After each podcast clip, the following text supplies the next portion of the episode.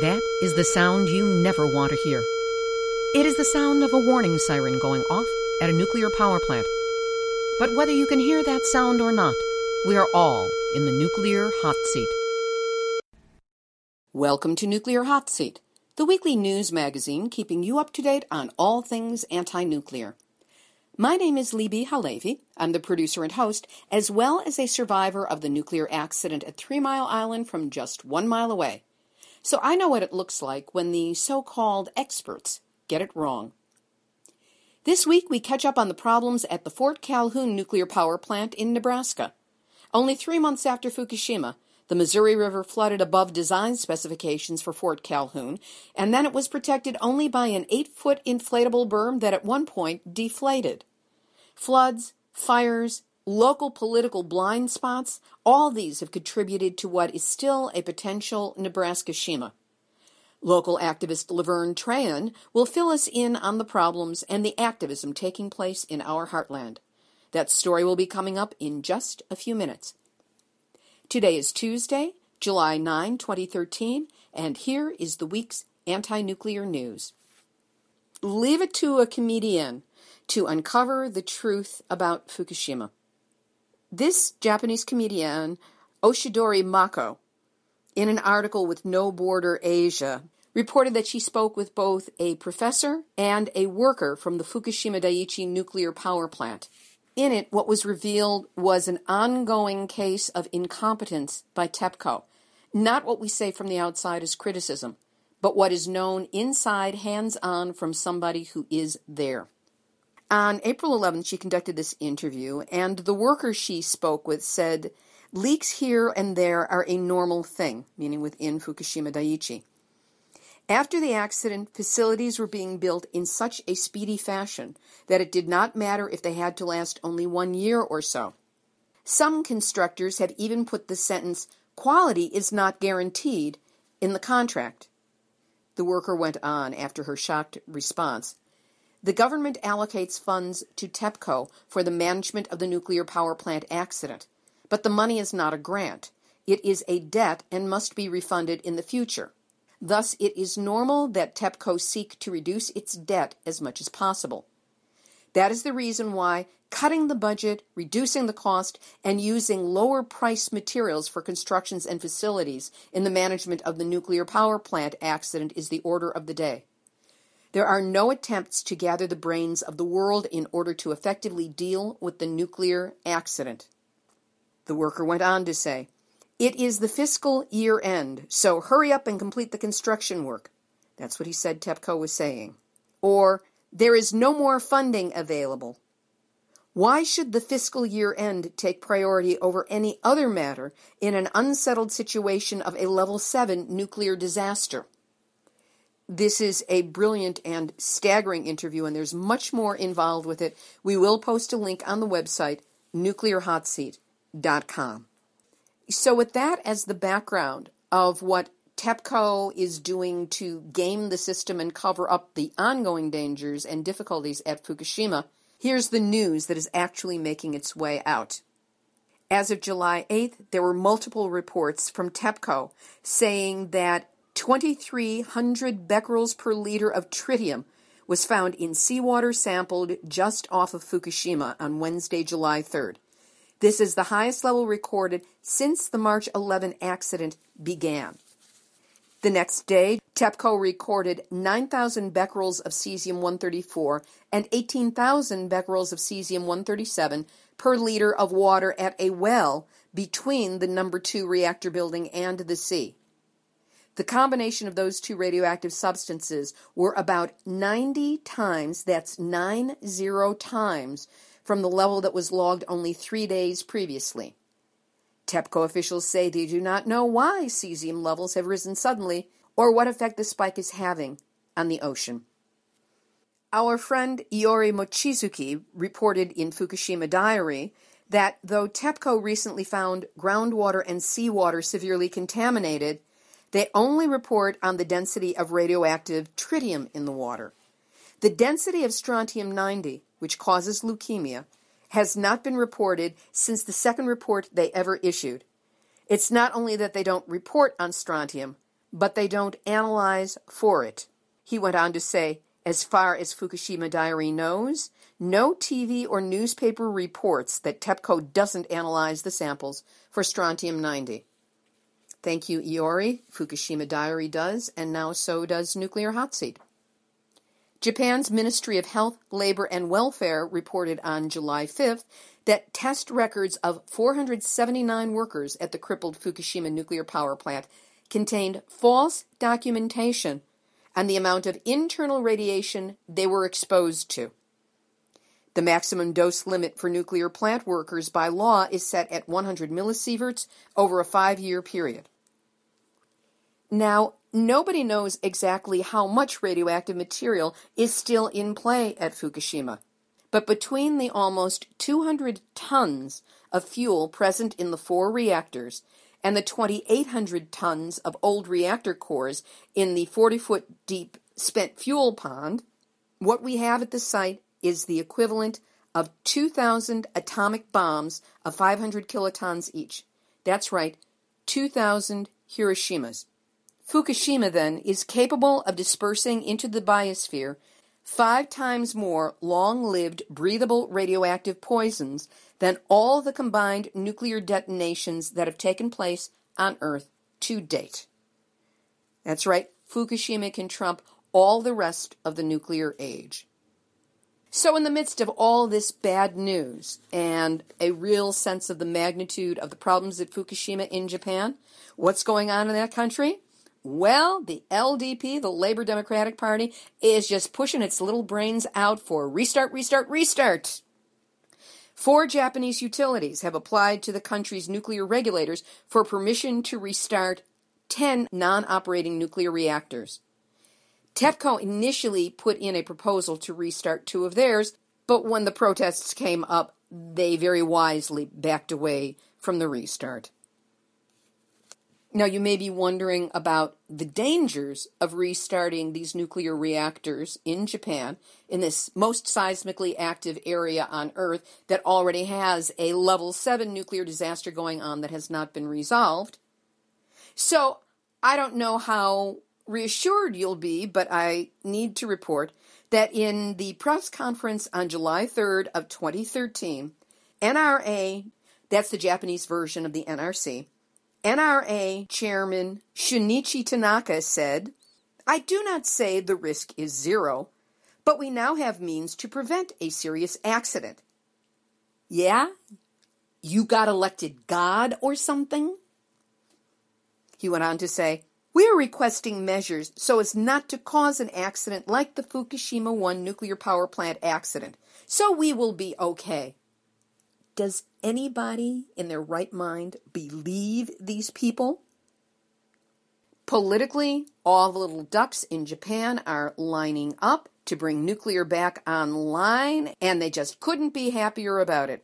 The current ruling party, the pro-nuclear Liberal Democratic Party, or L D P, is poised to win the upper house elections in Japan on July twenty-seventh.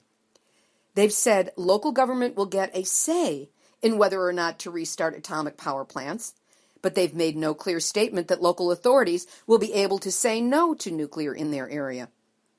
seventy percent of the citizens of Japan want their country to be nuclear-free, but clearly the L D P is not listening.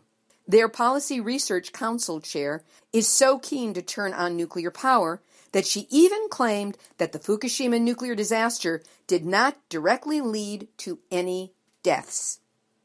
Nuclear Hot Seat has a full program interview with Joe Mangano coming up in just a few weeks that will speak definitively to how the I A E A, the International Atomic Energy Agency, games their epidemiological studies, so that it is impossible to claim that anybody died from a nuclear reactor unless one dropped on top of them. Meanwhile, back to Japan, where, yes, the L D P says that they want input from the local governments surrounding nuclear power plants. But even if these governments are asked, the bozos there aren't about to be sane about it. Four mayors from three prefectures out of Japan's forty-seven have said that they would welcome the reactivation of nuclear power plants in their respective areas. The mayors are from the cities of Genkai, Nagashima, Kariwa, and Izumizaki. Now, the head of Kariwa, which hosts the TEPCO-operated Kashiwazaki Kariwa nuclear power plant, has said, "There's no reason why operations at a nuclear power plant should not be resumed if the regulatory authorities have decided the facility is safe." Bozo. The Nuclear Regulatory Agency has already decided that they're safe, and they haven't even done any examinations. They're pushing for restart. They are suicidal, sociopathic, psychopathic. And here is the nuclear hot seat, numbnuts of the week. Oh, this one's so unbelievable. The residents of Tamura City, which is twenty to forty kilometers or twelve to twenty-four miles away from the Fukushima Daiichi nuclear power plant, have been told by the government of Japan, quote, "We could not clean up radiation in your town. Radiation is still not low enough for you to live in. But go home anyway. We'll give you dosimeters to detect radiation on your own." Hand palm to forehead. You know, they must give an I Q test to candidates for office in Japan, and only those who flunk it are allowed to run. And truly, that is the numbnuts of the week. Activists in Japan have been doing what they can. At the traditional July twenty-seventh Tanabata, or Star Festival, mothers and their young children celebrated the traditional way outside the Prime Minister's office in Tokyo, where they offered up prayers for a nuclear-free Japan. Participants set up bamboo trees at the site of famous Friday night anti-nuclear demonstrations and hung about twenty thousand strips of paper containing wishes called tanzaku on bamboo branches, all of them praying for eradication of nuclear energy. One of them read, "No nuclear power for safer future for children." That about says it all. Participants appealed for citizens to raise their voices in whatever community they belong to and do whatever they can to eliminate nuclear power. One of the things taking place is a lawsuit filed by forty-three people who evacuated from the Fukushima area to Hokkaido. The lawsuit is against TEPCO and the Japanese government. Testimony has been called, and in an excerpt from one, a woman named Takako Shiseido, she said, "I have been receiving phone calls from people who are still living in Fukushima. What they tell me is this. In Fukushima, the recovery has been much emphasized, and there is an atmosphere such as Fukushima is okay, and Fukushima returned to normal life. However, I hear tearful voices from all the phone calls I receive. The people there do not think that it is safe to live in Fukushima. They still buy bottled water. They still buy food from faraway places. But they cannot speak out the danger. They cannot say that they are scared. Their voices would not be heard unless we, those who can, speak out. If we left our stories unspoken, the media silence will become even more severe." That is why she joined the lawsuit, and we will have a link to this article which has other testimonies as well. In the ongoing revenge for Fukushima conducted by Mother Nature, activist rats have moved on from their beachhead at Fukushima Daiichi to sister nuclear plant Fukushima Daiichi. One of these rats caused a battery charger to break down in an emergency gas turbine generator vehicle. Now, TEPCO did say that they were taking up arms against this sea of rats coming at them, and they showed the copious use of expanded foam they hope will prevent rats from taking down the system in the future. Foam? Stop radioactive rats? Oh, haven't those people in Japan ever watched Godzilla? There's no stopping them once they go for nuclear revenge. And now this obituary. The ex-head of Japan's Fukushima Daiichi nuclear plant, Masao Yoshida, died at a Tokyo hospital of esophageal cancer on Tuesday, July ninth, twenty thirteen. Yoshida is the hero believed to have prevented the world's worst atomic accident from being even worse than it has been so far. On March eleventh, twenty eleven, in the first critical hours after the earthquake and tsunami turned Fukushima Daiichi into the greatest threat to the continuation of life on Earth, Yoshida rallied his men, who have since been dubbed the Fukushima fifty, to fight to control the nuclear reactors. It was Yoshida's own decision to disobey TEPCO headquarters' orders to stop using seawater to cool the reactors. Instead, he continued to do so, and in so doing saved the active zones from overheating and exploding. Had he obeyed the order, the whole of northeastern Japan would possibly have been uninhabitable for decades, if not centuries. Yoshida remained in charge of the rectification of the consequences of the disaster for more than six months, barely leaving the station. On November twenty-eighth, twenty eleven, eight months after the disaster began, Yoshida was admitted to the hospital where esophageal cancer was diagnosed. He underwent several operations, including an emergency brain surgery, when intracranial bleeding was detected in late July twenty twelve. He also suffered a non-fatal stroke. TEPCO admitted that it was Yoshida who brought the nuclear plant's workers together and kept their spirits up while battling the catastrophe. TEPCO President Naomi Hirose said in a statement, "He literally put his life at risk in dealing with the accident. We keep his wishes to our heart and do utmost for the reconstruction of Fukushima, which he tried to save at all cost."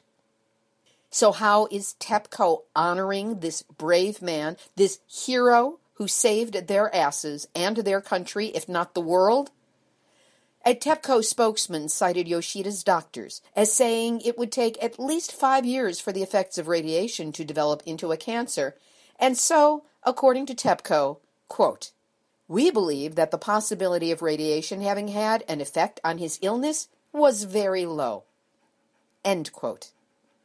Fukushima children are getting thyroid cancer only two years after exposure to the radiation, and this man was in the thick of it from the very first moments for six solid months and almost never left the site. But his cancer is unrelated to radiation exposure. TEPCO, can you say that with a straight face? This is how you honor this man? You should be ashamed. Masao Yoshida was fifty-eight years old. Namaste. We'll take a springboard from Japan to Vietnam because the two countries are linked when it comes to nuclear. Meetings of Japanese and Vietnamese ministers this week saw them reaffirm cooperation in nuclear energy. Yeehaw! Vietnam is considering offers from established nuclear countries as it seeks to introduce the technology. The country signed an agreement for construction of a nuclear power plant at Vinh Hai in Ninh Thuan province in October of twenty ten.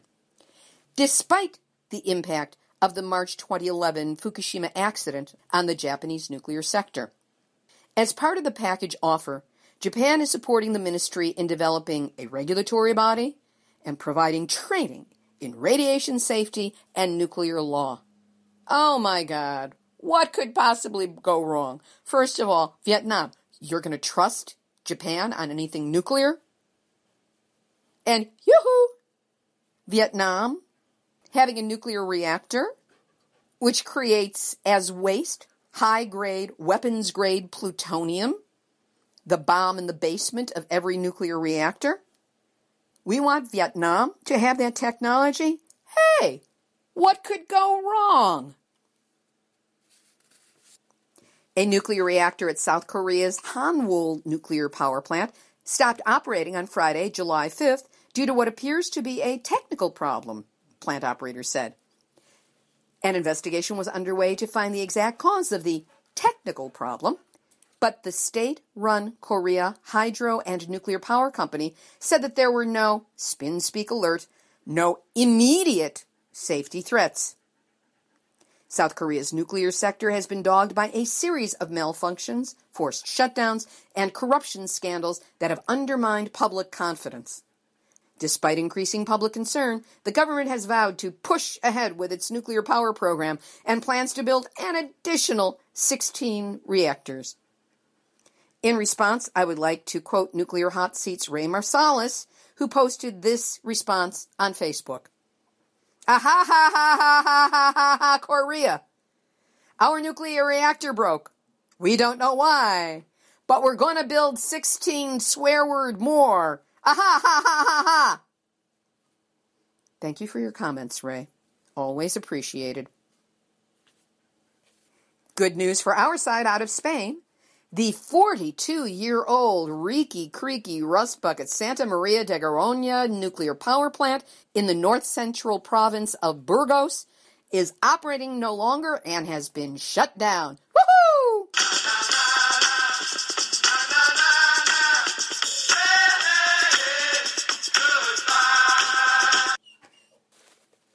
In Canada, Toronto has seen torrential flooding of catastrophic dimensions.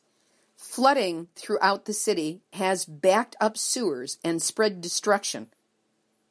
Zach Nocamico-Reuter, one of our correspondents, reports that the flooding and backing up of sanitation storm sewers in Toronto's West End is hazardous because there is a uranium processing facility at Lansdowne and DuPont that processes fifty-three percent of the uranium used in Canadian reactors.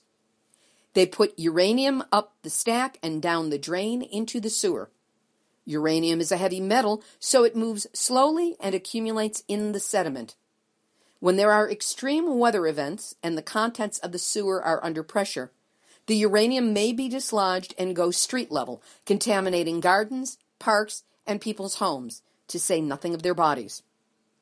Zach is asking that if anyone has pictures of what is going on in and around the facility, he is asking for you to post those pictures on his Facebook site.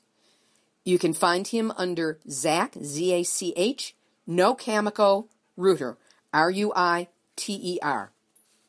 Now we bring it back to the United States, where if anybody's bothering to pay attention, we've got a scandal brewing around North Anna in Virginia.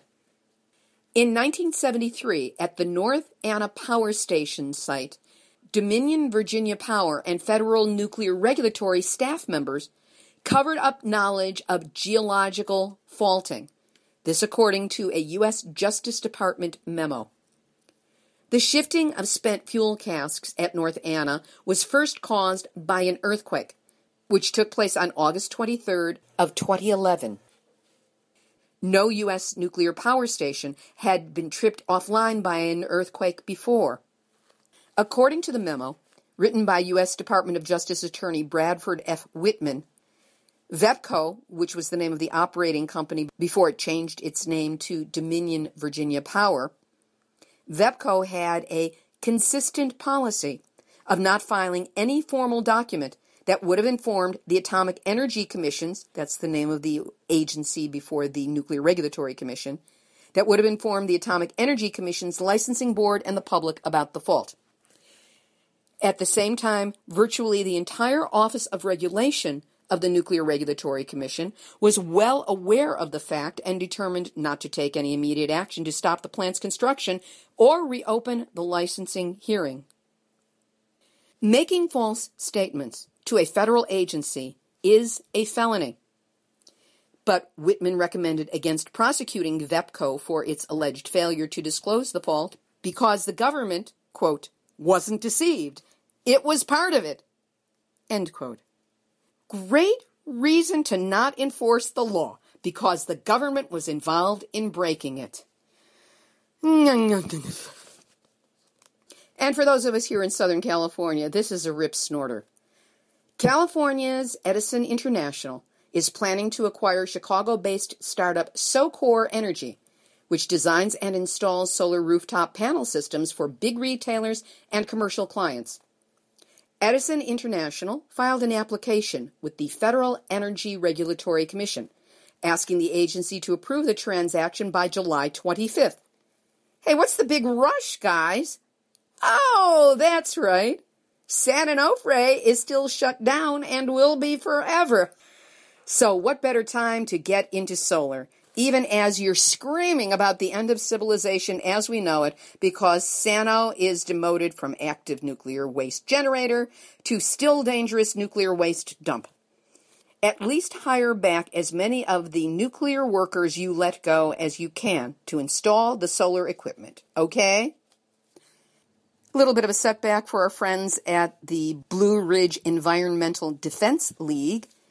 The Atomic Safety and Licensing Board for the Nuclear Regulatory Commission on Friday, July fifth, rejected most of the environmental objections to extending the life of T V A's Sequoia nuclear power plant for another twenty years. In May, Breedle, the Blue Ridge Environmental Defense League, along with Bellefonte Efficiency and Sustainability Team and Mothers Against Tennessee River Radiation, jointly challenged T V A's license renewal and raised eight objections to the license extension. The Advisory Safety and Licensing Board rejected most of the group's complaints, with the exception of concerns raised about storage of nuclear waste from the plant. N R C spokesmodel Roger Hanna said the nuclear waste complaints about Sequoia were held in abeyance until the N R C develops its waste storage plan no later than twenty eighteen. I'm sure our friends at Breedle, specifically Lou Zeller and Beverly Kerr, will have more to say on this issue long before twenty eighteen. Recent whistleblower news from San Onofre, by way of San Clemente Green, is that Edison is in the process of releasing bulk chemicals into the ocean as a cost-saving measure. What, you buy solar and then you dump chemicals? Coincidentally, yeah, right.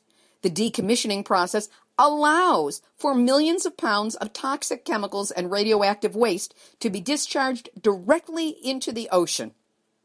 One employee at San Onofre stated that, in general, everything there is happening so fast right now that limits are being ignored and oversight is lax, if not completely absent. So, dude, is it safe to surf San Onofre? Come on, Surfrider Foundation. Take some readings, then take a stand. And we would like to welcome a new group to the anti-nuclear movement. This is in Wellfleet, Massachusetts, which is halfway up Cape Cod between the elbow and the tip. This new group, the Downed Cape Downwinders, is a grassroots organization modeled after Cape Downwinders, which was created to protect the lives and welfare of the residents of Cape Cod, Martha's Vineyard, and Nantucket against the threat from the Pilgrim nuclear power plant. The organization's chief concern and major talking point is that there is no viable safe route for evacuation of Cape Codders in the event of a nuclear disaster. Yet last year, the Nuclear Regulatory Commission renewed the contract of the Pilgrim plant to run for another twenty years. Even worse, the Pilgrim plant construction is a G E Mark one, the exact same design as that of the Fukushima plant, with the same potential for a similar or worse incident. Down Cape Downwinders co-founder Susan Weger said, "After fighting to close Pilgrim for decades to no avail, there is a bit of light and hope in our fight. Our Senator Dan Wolf and State Representative Sarah Peake are now on record as supporting shutting Pilgrim down. Governor Deval Patrick will meet with Cape Downwinders sometime in the next couple of months to address the votes from fourteen Cape towns to close it down." Best of luck, and if you haven't already, contact the Coalition Against Nukes and get yourself in alignment. And now it's time for the week's interview.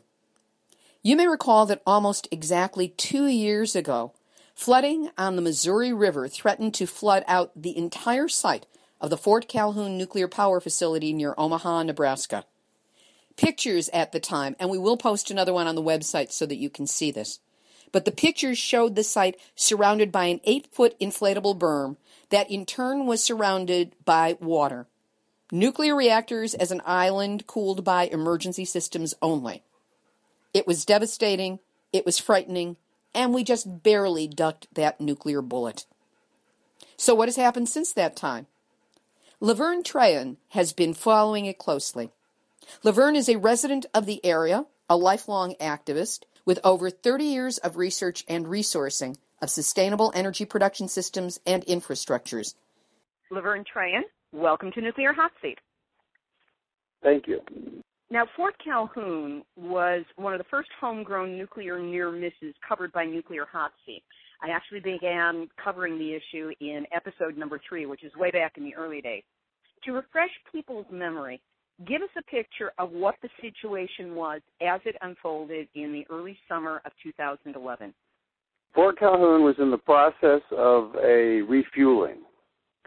And during that refueling process, the plant got flooded by now a very notorious flood. And during that flooding, as they put away the radioactive uh, rods and put everything back to bed because it couldn't finish refueling, they started to smell uh, what they called an, a rancid odor. And they smelled that smell for three days before it burst into flames, and which then locked them out of the control room. And they were really darn lucky that they weren't running the plant at the time. That fire smoldered for three days before it was found, and it was only found after it uh, burst into flames, filled the control room with smoke, and then began to shut down different uh, electrical boxes at the plant. Now, what was the connection between that and the rather dramatic flooding of the river, which was the picture that really went out internationally at the time? Well, there was really no connection between the fire and the flood. There were two separate incidences. Did that predate the flooding of the well, the, river? The fire predated the uh, river, in a sense, by eighteen months. It was an eighteen-month-old fix on the switch that then burst into flame during the flooding. Uh, there was actually three fires on the plant during the flooding. There was fire in the control room. When they were doing the pumping, there was a young kid that was pouring uh, gasoline in one of their uh, uh, one of their pumps. They had gasoline pumps out there that was pumping the water while it was flooded. He was filling it up while it was running, and the gasoline burst into flames, and he got burnt. And we don't know what happened to him. Uh, all they said when we asked him about it, about that particular fellow, was um, that he had made it to his sister's wedding, so he was okay. But they were not allowed to talk to, about him because it was his own personal details. Now, all of these fires took place before the rather dramatic flooding that we saw. During the flood. But all these fires were during the flood. So we had fire and we had water threatening both from the inside and the outside. That is you correct. Know, You know, especially looking at the pictures, there seemed a very real threat at the time that the plant would be completely flooded, which, of course, would shut down the backup cooling system. And we started referring to it within the movement as a potential Nebraska-Shima. What would have happened if the plant had been running at full power and became flooded by what was happening with the river? Well, there'd be the possibility of the core overheating. Because it was shut down, the only cooling was that was running was the pool, the cooling pool. And that particular system got shut down for ninety minutes. The potential is that the core would have heated up. But they were just lucky, just as a, as a gambling luck, that they had been shut down for refueling when that flood happened and when the fire burst out. I always hate it when our nuclear safety is based on fortunate accidents. And what makes me angry about the whole thing is is that, you know, we've seen it flood. That was two thousand eleven. We watched it flood. Everybody watched it. You have a forty-year-old nuclear power plant. The utility already says it's small and doesn't generate much power. And the only reason they're going to ever use it is for wholesale power, to sell wholesale power. And they even admit that the wholesale power coming from Iowa with the wind turbines is cheaper than the wholesale power that they can provide on that nuke plant.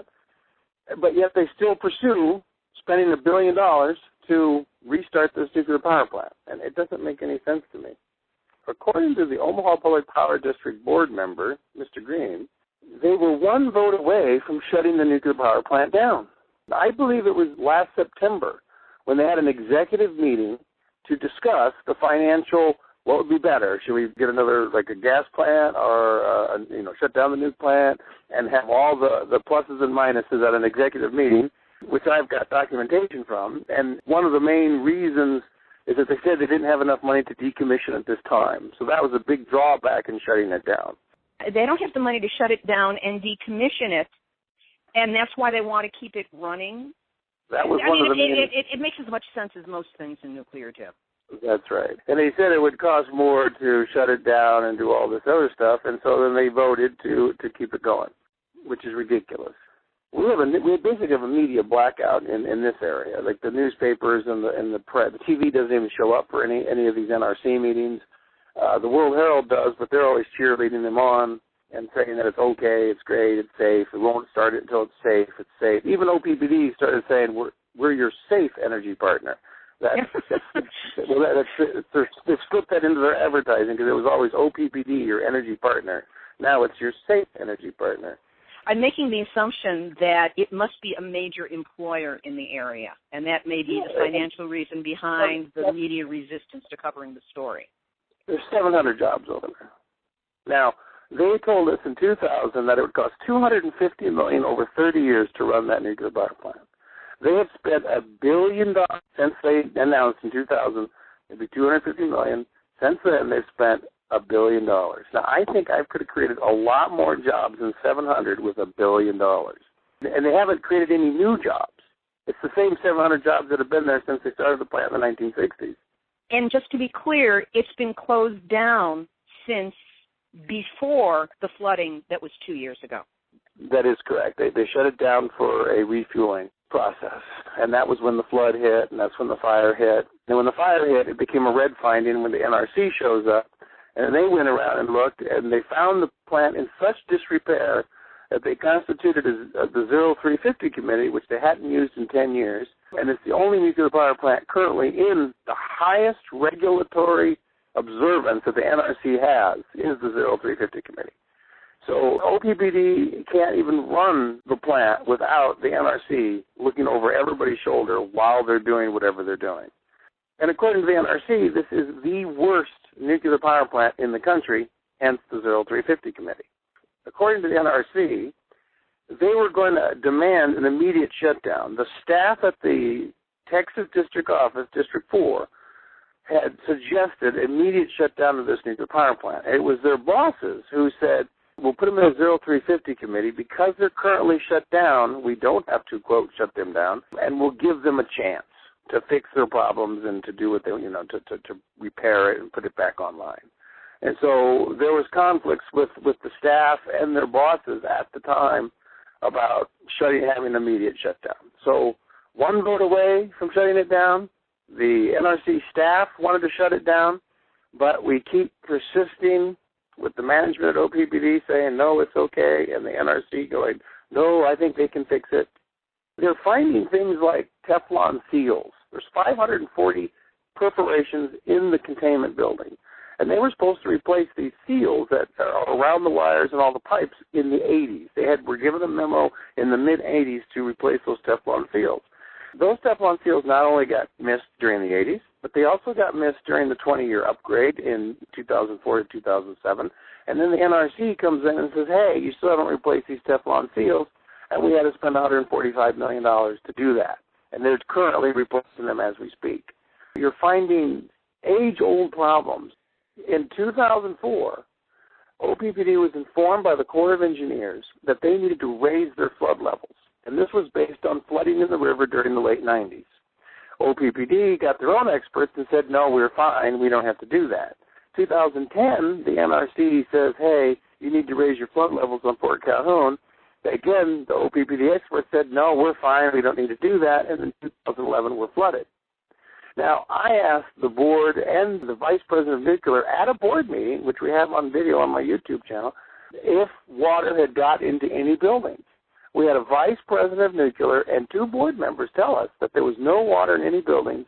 They were dry. Water got on the property, not in the buildings. No building was breached. Those are the three statements. I go to the N R C and have them on videotape, and they explain to me water in three buildings.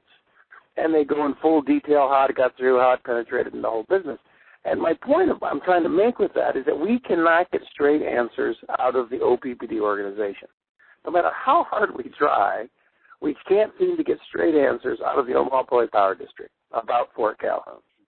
What problems have been found in the surrounding communities that could be linked back to having a nuclear power facility literally in their backyard? Well, in nineteen ninety-two, Fort Calhoun spilled twenty-five thousand gallons of reactor coolant water on the floor of the reactor. They didn't know what to do with it, so the N R C told them that they could trickle it back into the river, into the Missouri River. This is so radioactive that, water. This this water is, is contaminated with radionuclides. That is correct. And they, quote, said they filtered it, by, but all experts say you can't remove radiation from water. So that was the first spill. The groundwater underneath the plant was tested, and it found cesium and tritium in in the groundwater underneath the power plant. And during the flood, we had backup river residue coming up the drains on the floor. The floor drains were, were backing up with river water and residue. Floor drains and, within the nuclear power plant. That is correct. What I'm trying to make a point of is this is a porous plant. The water's coming in, water's going out. I mean, it's it's it's a very porous plant. It's not a watertight plant like Jeff Hansen from O P P D told the New York Times in the spring of two thousand eleven. It's not a watertight plant. It's a very porous plant. And then we have karst formations underneath the plant. We have geologic features directly underneath the radioactive head, which nobody seems to even know what that geologic feature is. It's just called a geologic feature. They don't know if it's a cavern or if it's what's in there. It's sitting, you know, right next to the river, which is going to flood. You have multiple dam breakage problems upriver that if any one of those dams break, and, and it depends on what four studies you want to read, because there's four studies now about it, you're either going to be twenty-five feet above what you were last time or fifty feet above where you were last time. And Meaning so that, that would, would be the height of the flooding above was at the height last time. And if it was twenty-five feet higher than last time, the whole place would be completely inundated. The backup generators would be underwater. The whole design of it is not designed to go above two thousand twenty-one is what it's designed for. They got up to two thousand fourteen during the flood, so they were just a few feet away from their design basis. And the plant at that point, for, and we'll have a picture of this on the website, but it was surrounded by an eight-foot inflatable berm, like a giant inner tube around it. And I remember in the early days, a when it was still being inflated, a backhoe bumped into it, and it deflated completely. And it had to be patched and then reinflated, and the water came very close to overtopping that berm. So you're saying that with an upstream dam break, it would completely wipe out berm or no berm. It would wipe out all cooling systems in the plant. Yes. It would be completely inundated with water, yes. Oh. Now, Laverne, you actually ran as a candidate for the board of the Omaha Public Power District back in ninety-two, two thousand eight, twenty twelve. It doesn't sound like you were elected at any of those times. That is correct. But what's exciting is in ninety-two, I got one thousand votes. In two thousand eight, I got twenty-five thousand votes. And then once I showed the viability and the vulnerability of the board members by getting twenty-five thousand votes, when all I needed was about forty to get really in the game, all of a sudden in two thousand twelve, we had nine people run for the board. And some of these people hadn't even been challenged in twenty-five years, and we turned three board members over. And we got rid of two managers in this process. Since the flood and since uh, Fort Calhoun has gone offline, board members got voted out and managers have been fired. The ones that said there was no water in the building, they're all gone. So if you were elected to the board and you were in that place right now, what would you be doing? Well, I would try to be the one vote that got it to shut down the nuclear power plant and begin decommissioning process. Uh, right now, we hired Exelon to help us restart the plant at a four hundred million dollars twenty-year contract. We could change that contract to a decommissioning contract for four hundred million dollars over the next twenty years. Because actually, Exelon is one of the best decommissioning organizations there is. They've already developed decommissioning rules and regulations and, and have fast-tracked decommissioning processes. So Exelon is actually an expert on decommissioning. And that's what I'd like to do, is change these, these Exelon guys, instead of to a restart committee, to a decommissioning committee. What would be the impact on the local community, do you think, if the reactors were, or I should say, when the reactors are shut down permanently? Well, we'll start to save a tremendous amount of money instead of just throwing money into a black hole. I mean, it, it's like my father said, don't fall in love with your car because it'll just nickel and dime you to death. These guys have fallen in love with this nuclear power plant. These board members have been with it for fifteen and twenty years. The president of O P P D, actually, his history is started with O P P D in nineteen seventy-two, moved to Fort Calhoun in nineteen seventy-four, worked all positions from seventy-four to eighty-nine. eighty-nine became the assistant to the president, ninety became the vice president of nuclear, and in two thousand seven became the C E O of O P P D. So off the top C E O is a nuclear engineer. And engineers always think in terms of, I can fix that. And being a public utility, we don't have the advantage of being a for-profit company. In California, for an example, they had announced that it was no longer profitable to run the nuclear power plant, so they decided to shut it down. Well, here with a public utility, they're a nonprofit organization. All they have to do is just raise our rates, which they've done every year for the last ten years. Ever since they decided to make the twenty-year extension on this license for, for Fort Calhoun, they've raised our rates every single year for the last ten years. So if it were shut down, do you think that these yearly raises would be done away with? Yes, they would be, because currently we have no idea when the N R C is going to give us permission to restart that nuke plant. They can continually just make us spend more and more money on it until they're satisfied. So it's, it's very open-ended right now. If you decided to decommission it, you would have a number. You'd be like, okay, they, they already told me it would be seven hundred million dollars to decommission. They claim they have uh, three hundred million dollars of it, and then over the next twenty years, they'll gather the other four hundred million dollars. So at the end of the license, they'll have plenty to re- decommission. Now, I've asked them personally what the decommissioning costs were. They said seven hundred million dollars.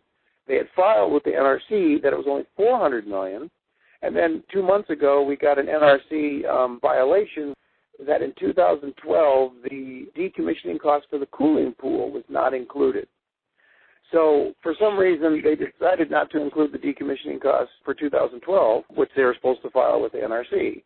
So we seem to be finding this messiness in the decommissioning fund. Like either they have it or they don't. There's different numbers supplied to different people, and now they're in violation for not supplying the proper numbers for the cooling pool. God, this sounds like one of those places where they've got two sets of books to cover, you know, what they want the public to see and what's really going on. What, what I find fascinating is Lynn Moore, an environmental lawyer, has asked them for an accounting of the one hundred forty-five million dollars that they've spent, that they approved of last December. And she was asking, do you have a running accounting of that? And they said, yes, they did, not to the penny. And she asked if we could have a copy of that. And they told her it would cost her five thousand dollars to receive that, that the, the O P P D would take that much work for them to produce that, that they would charge her five thousand dollars for that information. And, and it's a public um, utility. And it's a public utility, and this is supposed to be public records and blah, blah, blah, blah. So, yeah, so there does seem to be some funniness around the decommissioning costs. What is the activist community doing? How extensive is it, and how involved has it gotten in Fort Calhoun? The O P P D board meetings had never been videoed, and there's no exact dictation of the board meetings. They paraphrase everything. So most people don't even know that there's a board for the electric company and that you can run for it or you can participate. Uh, most people are just kind of ignorant about that. But since I started putting up the videos, we started two years ago having virtually nobody at these board meetings. Now we have up to twenty-five to thirty people coming in every month to give them a piece of their mind about the nuke plan, about the coal plan, about all kinds of issues. All of a sudden they're coming out of the woodwork. And so it, it seems to be growing because people can finally see what's going on at these board meetings. And, and when you watch these board meeting videos, it is like Keystone Cops. It's it's, it's ridiculous. I mean, it, the things they say and do, it's, you know, I have them on video saying that coal ash is non-toxic. I mean, it's just... Mm. For the people who are listening in today, if they could help in any way with the work that you are doing there, what would be the most valuable things for them to do for you?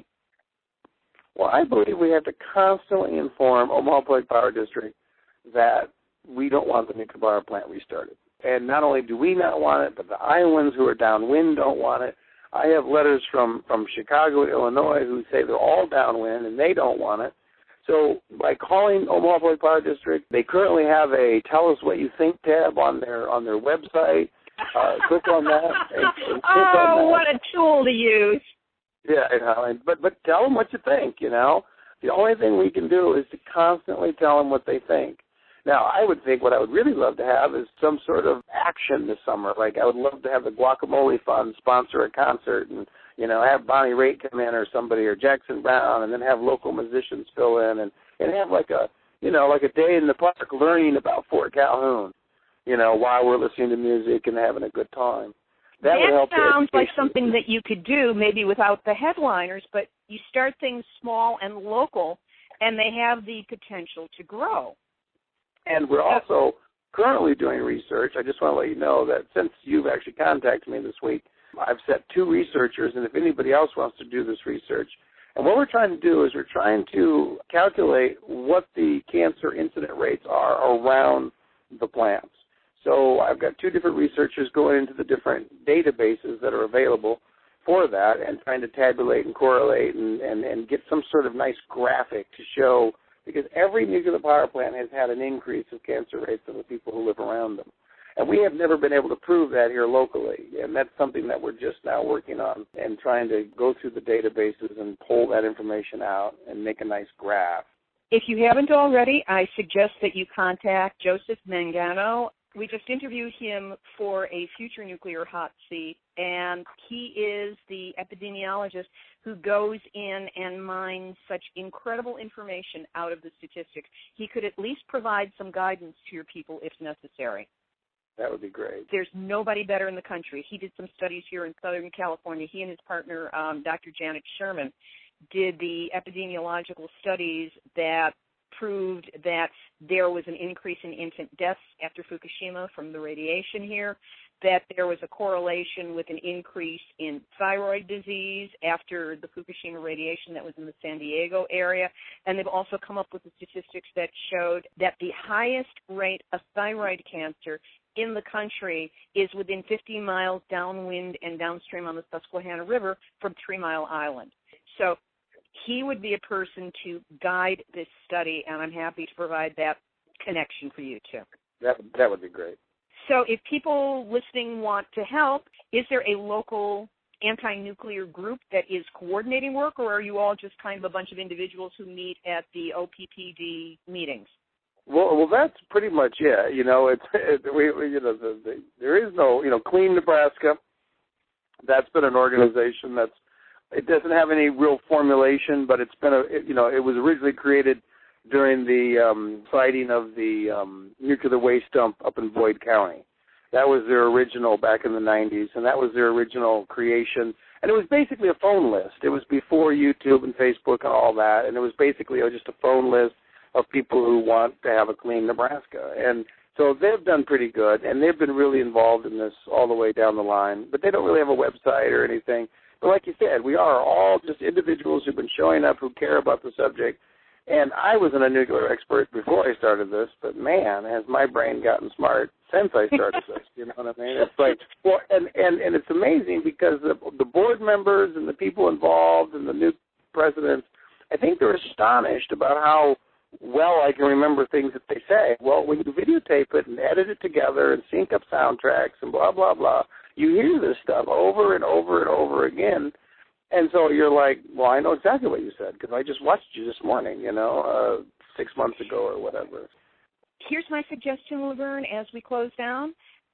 I think it's really important for those of you who have been showing up regularly concerned with the nuclear issue to coordinate yourselves in some way, even if it's just a conference call once a month, to see who's doing what, what needs to be done, and do it as an organization.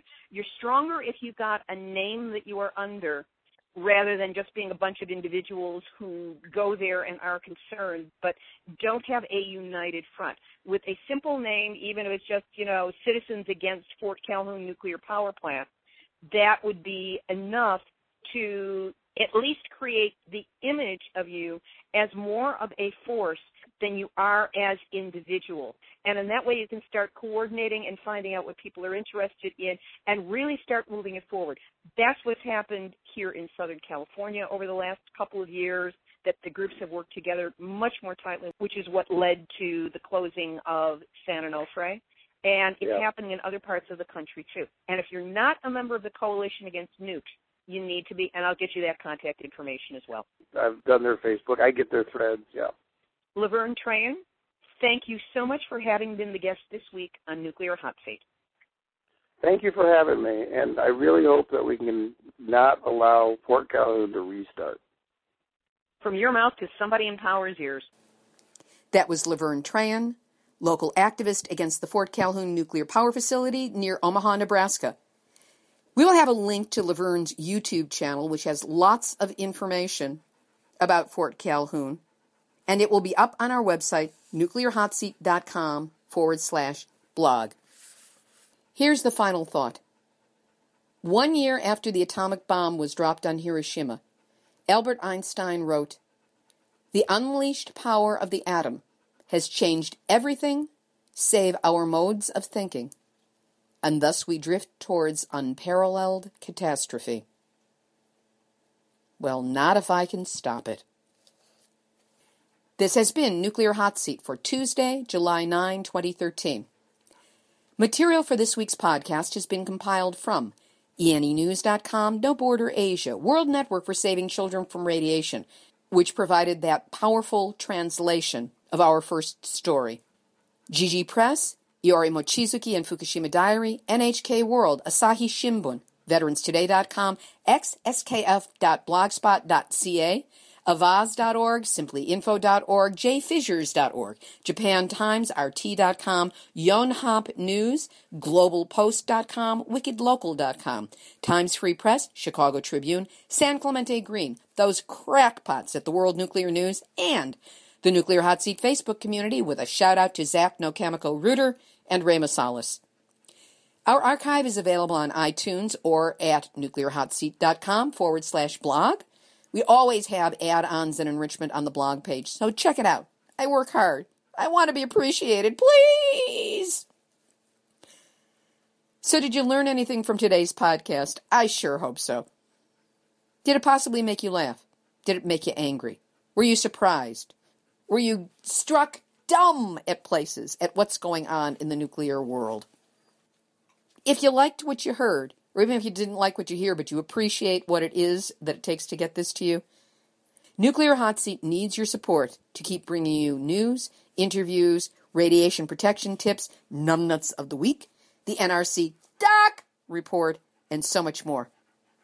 Before you forget, go to the homepage at nuclear hot seat dot com, scroll down and hit the donate button. Then follow the prompts and give a little, get a little, do your part to help keep this podcast going.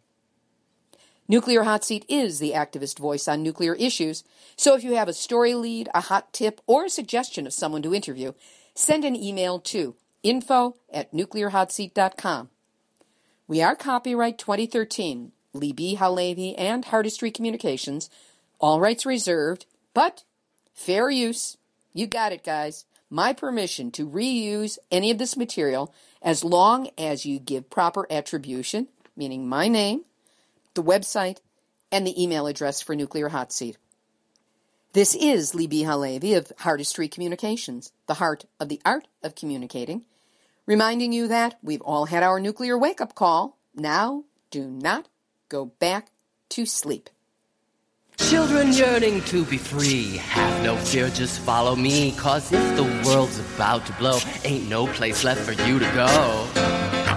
It's a critical mass, critical mass, at the critical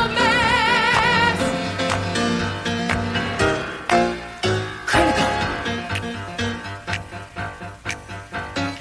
Clap your hands to the critical mass. All accommodations gonna be first class. Boogie down to the critical mass. You got my word, it's gonna be a gas. Harmonics of demonic, strike a chord to blow your mind. It's Satan orchestrating to deliver mankind. No praying now. It's the critical mass. No staying now. Critical mass. There's no desire. Critical mass. We're all apart.